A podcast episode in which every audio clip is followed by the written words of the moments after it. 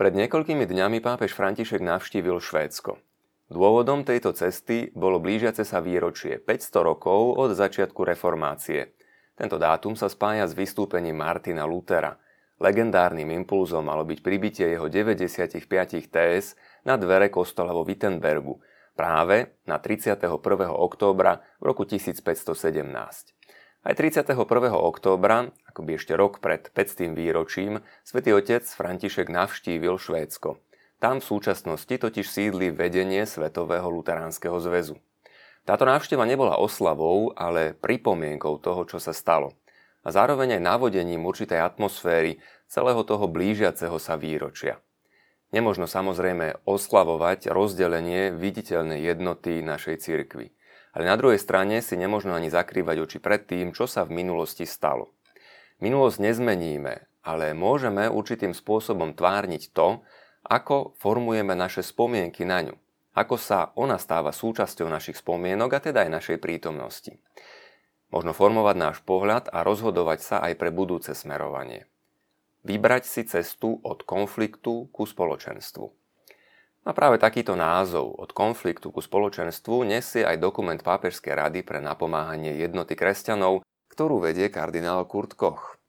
Tento dokument vznikol ešte v roku 2013, keď niektorých azda prekvapilo, že pápež sa vybral pred 500. výročím reformácie do Švédska, dá sa pripomenúť, že nad spôsobom, ako si toto výročie v roku 2017 pripomenúť, uvažovali už niekoľko rokov dopredu vo Vatikáne No a dôkazom toho je aj tento pomerne dlhý, obsiahly dokument.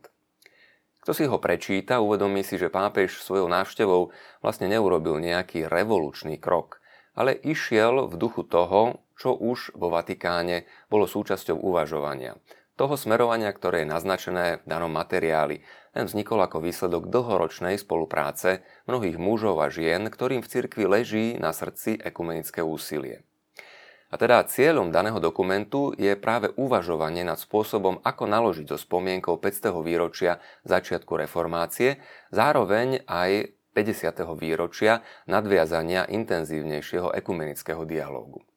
Je to snaha pozrieť sa na veci pohľadom, ktorý je otvorený pre chápanie druhej strany. V tom je radikálna novosť.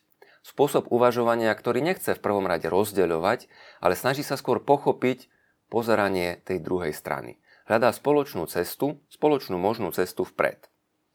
Názov toho dokumentu je emblematický od konfliktu spoločenstvu a bez pochyby sa oplatí s ním oboznámiť. Je to zaujímavé čítanie. Je to pohľad na historické okolnosti vystúpenia Martina Lutera.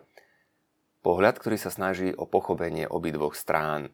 Prečo vznikli úskalia a rozdelenia, ktoré aj do súčasnosti máme, ktorý musíme čeliť, ale je to aj pokojné uvažovanie bez negatívnych emócií o snahe o vypovedanie pravdy, také aká je, neraz aj trpkej, s priznaním si obmedzení, ktoré ešte nevieme prekonať.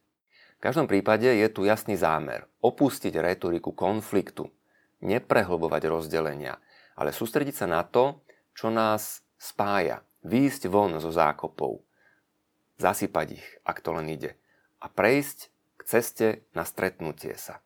A to bol aj hlavný zámer pápežovej cesty do Švedska. Putovať, stretnúť sa, uvedomiť si, že je viac toho, čo nás spája, než toho, čo nás rozdeľuje. Nie je to ľahká úloha. Videli sme to aj na mediálnych výstupoch, ktoré prišli po skončení tejto pápežskej cesty.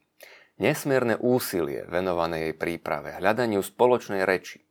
Nechajme obťahovanie čiar, ktoré nás rozdeľujú hľadajme to, čo nás spája, čo zaujalo žurnalistov? Kedy katolická cirkev pristúpi k vysviackám žien? To bola otázka, ktorú dostal svätý Otec na palube lietadla pri návrate zo Švédska. Pozrite, posledné slovo v tomto bolo dané Jánom Pavlom II. a toto slovo zostáva, odpovedal pápež. A pripomenul hneď, že katolická ekleziológia má dve dimenzie. Petrovskú, teda tú, ktorá vychádza z apoštolov, zo svätého Petra, z kolegia apoštolov potom z biskupov, následovníkov, aj Mariánsku. A to je tá druhá podstatná dimenzia cirkvy, ktorú tvoria ženy. A kto je dôležitejší v teológii a v mystike, opýtal sa pápež, apoštoli či Mária? No, že je to Mária. Toto zdôraznil. Aj církev je ženou, dodal, nevestou Kristovou. Má v sebe tajomstvo, svadobné tajomstvo. A vo svetle tohoto tajomstva chápeme, prečo existujú dva rozmery. Nemôže byť církev bez jedného alebo bez druhého rozmeru. Lenže novinár samozrejme pokračoval, teda navždy kňastvu žien hovoríte nie. Ak dobre čítame to, čo napísal Jan Pavol II, vidíme, že je to v tejto línii pokojne vysvetlil svätý Otec. No a hneď sme si mohli aj u nás na Slovensku prečítať redak- reakcie a hodnotenia mnohých redakčných komentátorov. O sklamaní nádejí, ktoré vraj boli nadrozmerné, tie nádeje boli príliš veľké, čo sa do tohoto pápeža vkladali že pápež premení církev podľa hodnotovej osnovy nového milénia, že príjme ženy do kňazskej služby, dokonca, že celkom privrie oči nad rozvodmi a napokon požehná aj zväzkom rovnako pohlavných párov, pokrstí ich deti a tak ďalej. Pápež by vraj tieto prieniky mohol vyrobiť. Ale potom, ako zopakoval slovo nikdy, vidno, že žiadne takéto prieniky nechystá a to je sklamanie, to je premárnená nádej. Mohli by sme povedať v podstate nič nového pod slnkom. Totiž, čo si podobné sa dalo vnímať aj v časoch pápeža, dnes už svetého Jána Pavla II., ktorého nazývali v tých časoch pápežom prvých razov. Totiž množstvo vecí robil prvý raz, čo ešte nikto pred ním z pápežov nevykonal. Množstvo návštev, apoštolských ciest a tak ďalej. Aj voči nemu boli mnohí zvyčajní odporcovia cirkvy na začiatku akoby láskaví, vyslovovali pozitívne hodnotenia. Až do okamihu, keď sa ukázalo, že napríklad nekompromisne odmieta potrat, eutanáziu a tak ďalej. A vtedy sa karta obrátila. No nič nové pod slnkom, bohužiaľ dalo by sa zopakovať aj dnes. Totiž ako náhle máš v istých otázkach iný postoj než my, tak tento postoj musíš zmeniť. Ak ho zmeniť nemieníš, si sklamaním Nepochopil si, že dialog ťa mal predsa priviesť k zmene tvojho postoja, k takému, aký máme my.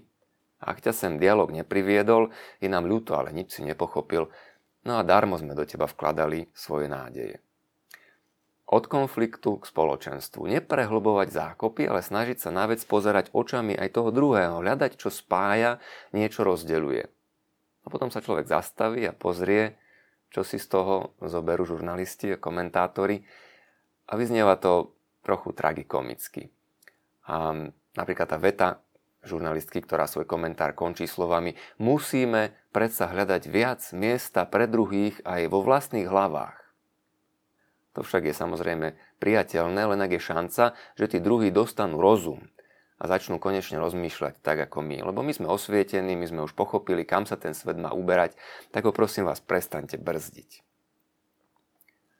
Mohlo by sa to zdať takmer úsmevné, ak by to svojím spôsobom nebolo aj ťaživé. Ešte vyostrenejším spôsobom sme vyjadrenie presvedčenia o jedinečnosti vlastného pohľadu mohli v týchto dňoch vidieť v slovách často medializovaného politológa, ktorý potreboval dať verejne najavo, že nechce mať absolútne nič spoločné s Bohom ani s cirkvou. Nemáme ho otrahovať ani rečami o duši, ani o nebe, ani o pekle, ani ničím podobným. Máme mu dať konečne pokoj. On totiž dal prednosť literatúre pred vierou. Dajte mi pokoj. Váš klub, ako to nazval, je mi úplne ukradnutý. Spolieham sa iba sám na seba. Táto posledná veta, ktorú som citoval, by možno stačila za všetko. Tam je veľa vyjadrené. Len sám na seba. A tu sú aj zásadne stanovené východiska akékoľvek možnej interakcie.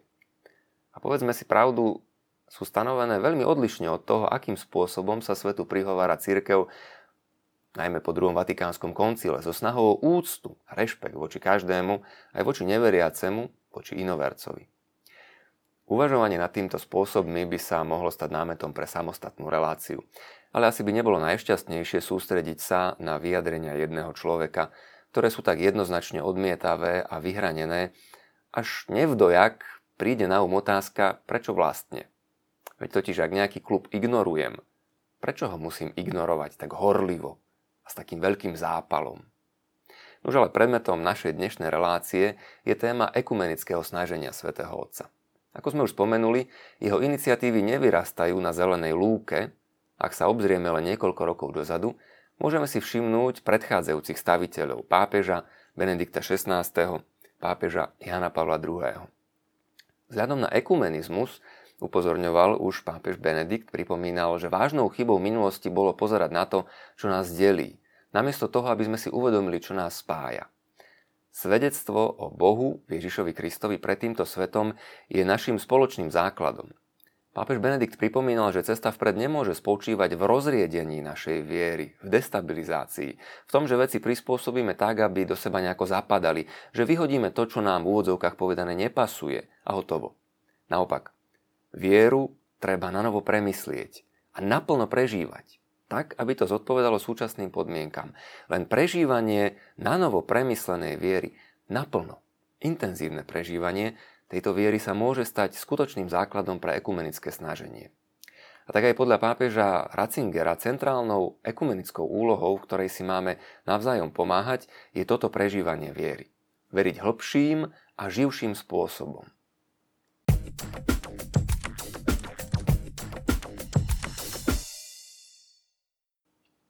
Práve viera je tou ekumenickou silou, ktorá nás môže spojiť a priviesť k jednote v jedinom pánovi.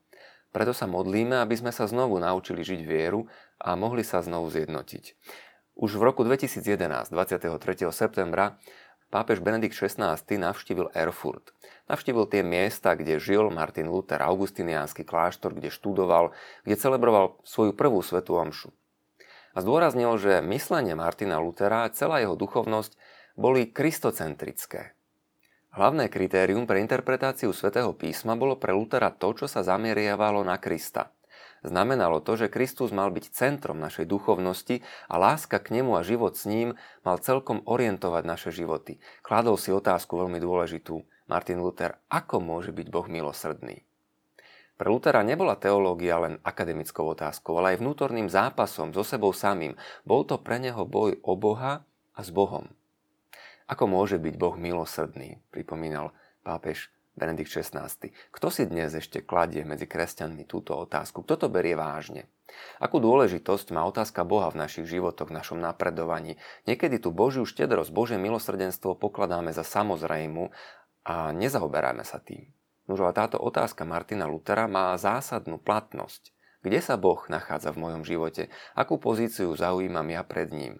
A táto otázka by sa mala stať aj našou vlastnou.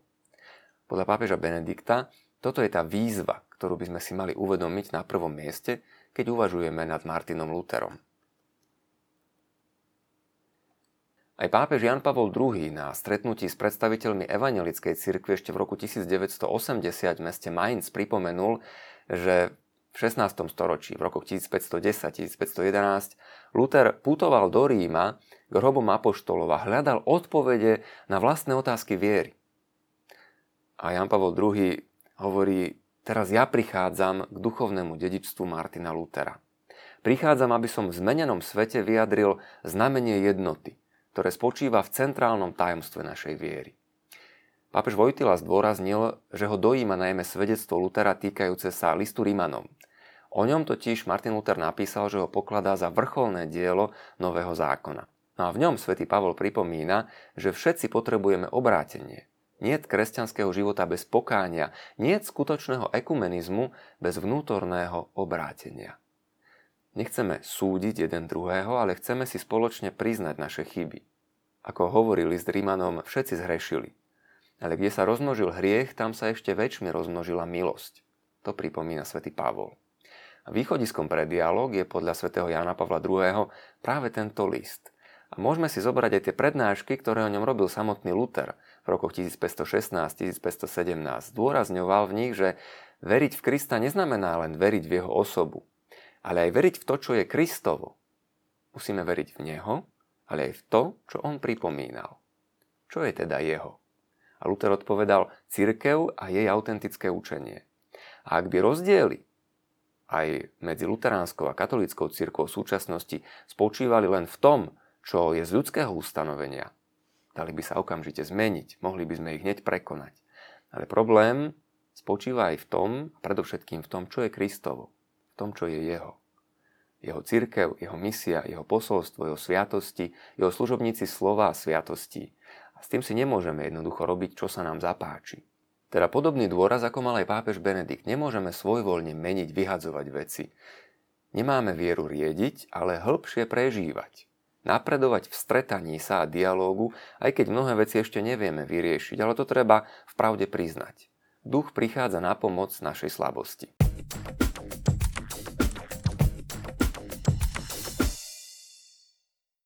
V rozhovore, ktorý poskytol pápež František ešte pred svojou cestou do Švédska miestnemu jezuitskému časopisu Signum, hovorí s jeho šéf-redaktorom Ulfom Jonsonom a rozpráva predovšetkým o tom, že hlavným cieľom tej návštevy je priblížiť sa. Pretože blízkosť prospieva všetkým, vzdialenosť spôsobuje chorobu.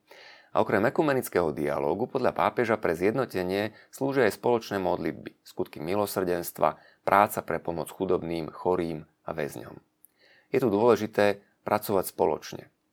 Spomenul svätý Otec, že dnes, keď prenasledujú kresťanov vo svete, a to vidíme na mnohých miestach, takmer nikto nerozlišuje, či sú to kresťania katolíci, luteráni, kalvíni, pravoslávni.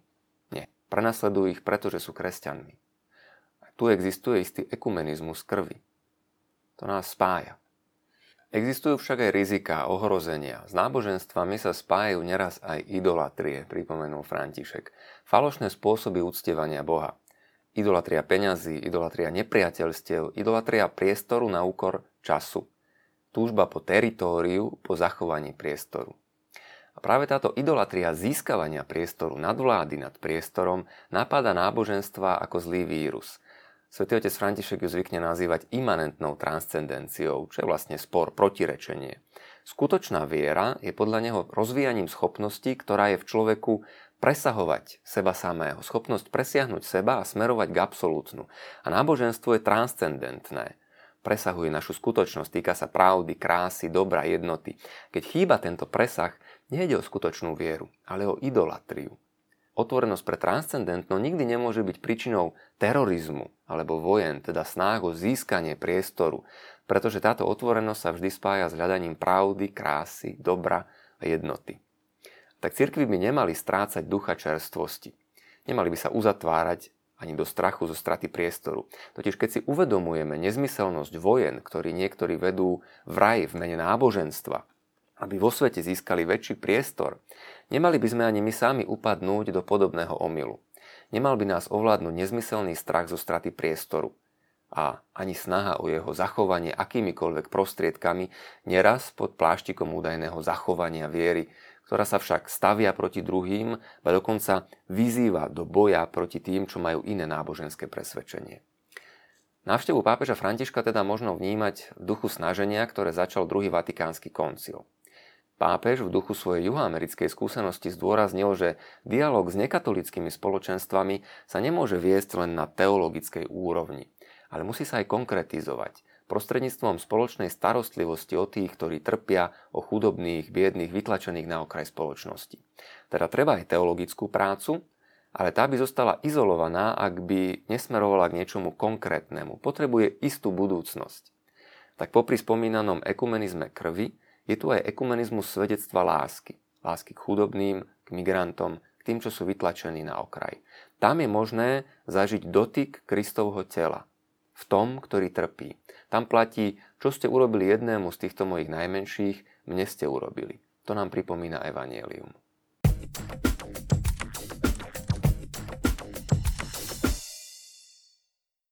Symbolom návštevy pápeža Františka vo Švédsku sa stal pekný farebný kríž – ktorý zobrazuje hostinu, na ktorú sú pozvané všetky národy. Je zaujímavosťou, že nie je dielom severského umelca, ale latinskoamerického, pochádzajúceho zo Salvádoru, volá sa Christian Chavaria Ayala. Spolupracuje tam s luteránskou cirkvou. Martin Junge, sekretár Svetového luteránskeho zväzu, pripomenul, že keď pozeráme na Krista, ktorý je v našom strede, tak ako je to zobrazené i na tomto peknom kríži, začíname sa dívať jeden na druhého inak. Uvedomujeme si, že je toho viac, čo nás zjednocuje, než toho, čo nás delí. Sme ratolestiami toho istého viniča. Máme jeden krst. Snažíme sa objaviť, kým sme v Kristovi. Uvedomujeme si aj všetky odstredivé sily, ktoré nás rozdeľujú alebo pokúšajú sa nás rozdeliť. Ale pripomíname si aj dostredivú silu krstu, ktorá nás spája. Je Božím darom, on nás povoláva a spája. No práve v duchu toho, čo nás spája, zazneli v Malmö na spoločnom stretnutí aj štyri svedectvá z katolíckého i z luteránskeho prostredia o rozličných charitatívnych dielach. Mal som možnosť komentovať tento prenos pre televíziu Lux a veľmi silne na mňa zapôsobilo predovšetkým svedectvo Margarity Barankice, ktorá pochádza z Burundi. Táto žena po občianskej vojne, ktorá tam prebehla v roku 1993, Videla množstvo detí, ktoré boli opustené, sirôt, ktoré, ktoré nemali rodičov, o ktoré sa nikto nestaral. A tak sa rozhodla, že sa im bude venovať, že im daruje celé svoje srdce. Najskôr si adoptovala 7 detí, potom prišlo ďalších 25, no a potom sa jej organizácia rozšírila na veľké množstvo ďalších a ďalších. A tejto žene hovorili, to sa nedá zvládnuť, je ich príliš veľa, to nemôžeš, aký máš plán, aký je tvoj projekt? Ona odpovedala, môjim plánom a môjim projektom je láska. Aj mojou stratégiou je len láska. Ja iné nemám, iné neviem, ale nemôžem tie deti predsa nechať samotné.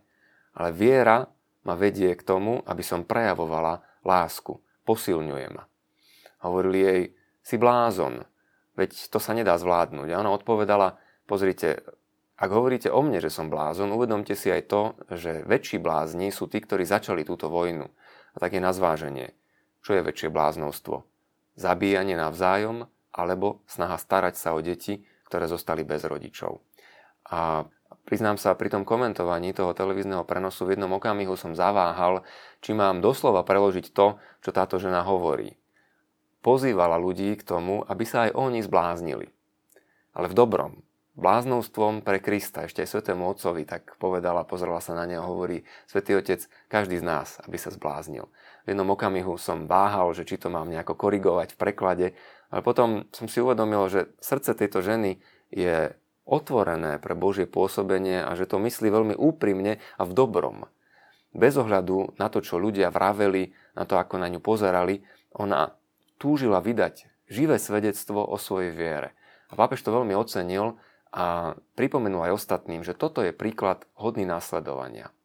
V arene Malbö si teda účastníci stretnutia vypočuli aj svedectva o spoločnej činnosti katolíckej charity Caritas Internationalis a luteránskeho World Service, charitatívnej organizácie Služba pre život. No a svätý Otec aj túto spoluprácu pochválil a Margarite pripomenul, aj keď hovoria, že si sa zbláznila, tiež toto bláznovstvo prenikne čím viacerých. Nech sa šíri, nech je ale prežiarené vierou a dôverou v Božiu prozreteľnosť. A práve toto je jedným z veľmi pekných príkladov konkrétnych krokov hľadania jednoty. Caritas Internationalis existuje od roku 1951, má 165 členských štátov, jej členovia pracujú vo viac ako 200 krajinách v celom svete. Podobne Luteránsky World Service je charitatívnym ramenom Svetového luteránskeho zväzu. Existuje od roku 1947. A práve tieto dve organizácie podpísali spoločnú dohodu aj počas cesty svätého Otca do Švédska. Dohodu o tom, že budú ešte intenzívnejšie spolupracovať na medzinárodnej pomoci chudobným, opusteným, sirotám, chorým, tým, ktorí najviac potrebujú svedectvo našej viery aj týmto prostredníctvom. Všetky spomínané kroky možno povedať, že vychádzajú z dokumentu, ktorý sme uviedli na začiatku, z dokumentu, ktorý vznikol ešte v roku 2013. Od konfliktu k spoločenstvu. Na jeho konci Pápežská rada pre napomáhanie jednoty kresťanov navrhla 5 princípov, ktoré by mali orientovať ekumenické snaženia pri pripomienke 500. výročia reformácie, ako aj do ďalšej budúcnosti. Na prvom mieste treba vychádzať z perspektívy jednoty, nie z pohľadu rozdelenia – aby sa posilnilo to, čo je spoločné, i keď rozdiely je možno vnímať ako si explicitnejšie a jasnejšie. Na druhom mieste katolíci a luteráni sú povolaní k tomu, aby sa stretávali, aby si vychádzali v ústrety. A práve prostredníctvom týchto stretnutí prehlbovali spoločné svedectvo viery.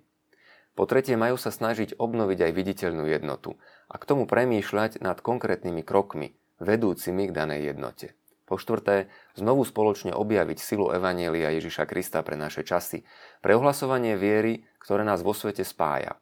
No a napokon spoločne svedčiť o Božom milosrdenstve hlásaním a službou vo svete. Charitatívne diela v tom veľmi napomáhajú. Dúfam, milí diváci, že aj tento náš dnešný kontext prispel k lepšiemu chápaniu dôvodov a cieľov nedávnej cesty svätého Otca do Švédska a mám nádej, že sa stane aj príspevkom pre naše uvažovanie nad spôsobmi vedenia rozhovorov s tými, ktorí majú odlišné vierovýznanie alebo odlišné pohľady na náš svet a jeho problémy. Cesta úcty, rešpektu, vzájomného počúvania, hľadania toho, čo nás spája, je zaiste náročnejšia ako cesta zdôrazňovania a zdôvodňovania rozdielov alebo konfliktov. A je to aj tá ťažšia cesta. Avšak je to jediná autentická cesta do budúcnosti. Nezabudnime na to ani v našich každodenných vzťahoch. Ďakujem vám za pozornosť a teším sa na stretnutie pri niektorom z ďalších pokračovaní našej relácie. Dovidenia.